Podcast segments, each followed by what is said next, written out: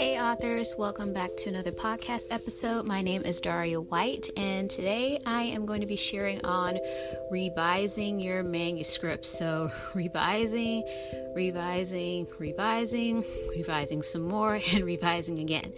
So, for those of you that already have a system in place, I know that each author is different, but for me, I don't know if I particularly have a set system yet. I've told you before that in the past I would just write just to write, and I really didn't have anything in order, but now I am trying to go back to the drawing board, not trying too much because I never want to stifle my creativity because writing is a creative process, but I also know that you do need some type of structure, some type of a system that's going to work so you can be your most productive with your writing all the way until your book is published, whether you're traditional or independent. But for me as an independent author, I kind of went back just to see how do I revise. Now some authors advocate that you don't edit as you write your manuscript. I have seen the quote that says uh, a page full, I may be paraphrasing here,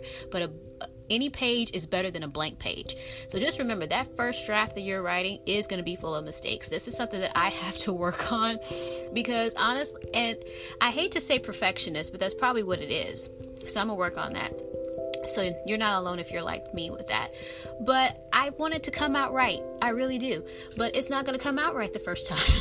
Believe it or not. As hard as I try, as hard and as much as I'm seeing it in my head, the scene that I want to convey, my characters being three-dimensional, my plot being solid with conflict and tension all the way to the end, it's not going to come out right the first time. Not even the second time, maybe not even the third time.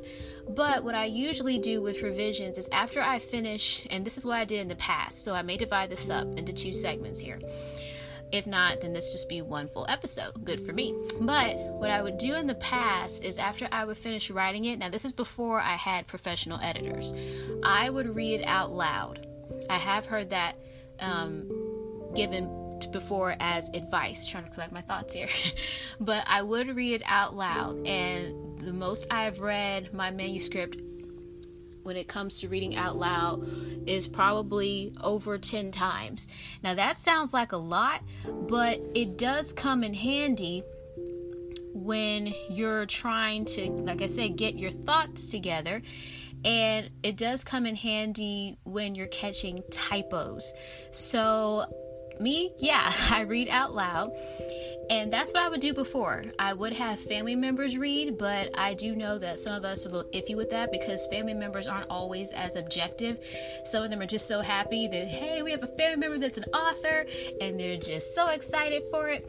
And, you know, they're really not reading it objectively. So um, I would have family members read it, but now I've branched off from that. So now, like I said before, I'm looking at beta readers. So I would read it out loud, and then that was it. So I really didn't do a lot of intense work when it came to revising. Now, currently, I have branched out.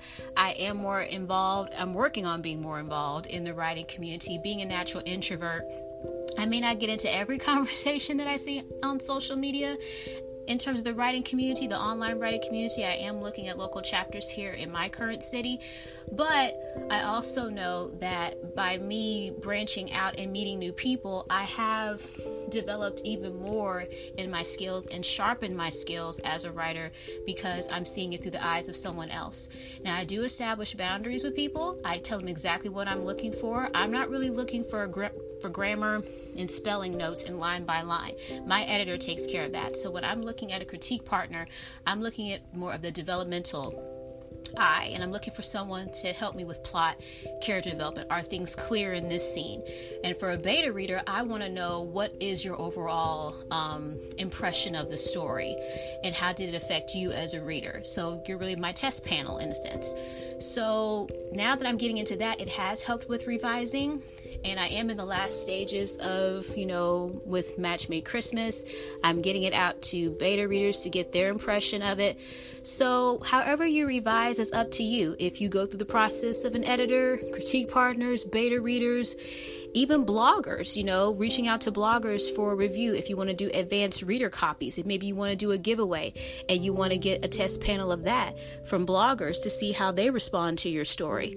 I'm noticing that the more I have in terms of eyes, I'm seeing it from a different perspective because at the same time, you know, you know your work like the back of your hand, but when someone else is looking at your work, I did have my critique partner um, give me advice on one particular scene. She's like, "This kind of feels too abrupt here. I, I, would expand on this scene a little more." And now, me as the author, I knew exactly what was happening, but as a reader, nine times out of ten, they wouldn't understand what was going on. And when I looked at it from an objective point of view, it did feel rushed. So that's your second pair of eyes there to help you. Now, again, you don't want a lot of opinions. Some people have more than one critique partner. Some people have maybe 15 to 20 beta readers. That's completely up to you. But I am expanding my circle, if you will, just a little bit, just to help me see and catch those little things so that when it is out for the public to read and to enjoy, I know that I've put my best foot forward. So when I used to just read it out loud, now I'm having my critique partners look at it. Now I'm looking at added with my editor, and now I'm getting into the beta readers. Now, I did discover Microsoft Word having a read out loud. I did talk about that in a previous episode. So, for those of you that are on Microsoft Word, there is an option for you to hear your manuscript read out loud if you don't necessarily want to read it. It does sound robotic, but it did help me and even though the voice sounded robotic, it did bring the story to life in a different way for me. So I was able to catch even more typos that way. Another thing that I do, you can look up for um, a free online converter. And what I mean by that is you can convert your manuscript, your Word document, whichever you're using and you convert it into an EPUB file or even a MOBI file. I use the EPUB format converter. It's free online. Make sure you make well make sure you download the right one because you don't want to download anything in terms of a virus on your computer. But I downloaded to read it in an EPUB file and I read it in a different format. I have seen people advise with that. Read it in a different format so that your eye I don't know what it is. It's like it's like when our eyes see it in a different format, we can maybe catch things even better. So if you have a Kindle, you can convert your file to a MOBI file and you can read it on your Kindle. And if you have an EPUB file, this is more common if you have, well, for me, having the iPhone and using Apple Books as my time with reading anyway, I'm able to open it up after I send it to myself, and then I can open up with my phone and it can read like an ebook would had I purchased another book or downloaded a free book. So converting it in different formats have helped me as well. So that reading it out loud, having other people look at it, critique partners, beta readers, that's my process now currently of revising. So this ended up being a nice segment here. I didn't have to divide it up. So cool. So I hope all of this was helpful and insightful. Again, everybody's process is different, so don't feel obligated to choose one system and neglect the other. If you already have a system that's working for you, the key is you want to put your best material out there. You want to come across at, especially if you're independent, especially if you're independent. Not that it doesn't uh, factor into traditional publishing, but as independent authors, everything falls on us. And we can get stereotyped as being amateurish and unprofessional. And we don't want that. And like I've said before, we have changed the game in a sense because we are showing people no, we are professional. We do invest in our business as writers. We do take the time to invest in editors and we do take the time to make sure our craft is as sharp and polished as possible. So this is all about us portraying ourselves as, you know, professional, taking like take me seriously type of thing. So I hope you all are having an awesome day. Hope spring hope spring break is going well for you. And I will be back with another episode. Not quite sure what we're going to talk about here. I do have an email here from my book cover designer that may be why I'm getting a little tongue tied here. So I will be revealing that.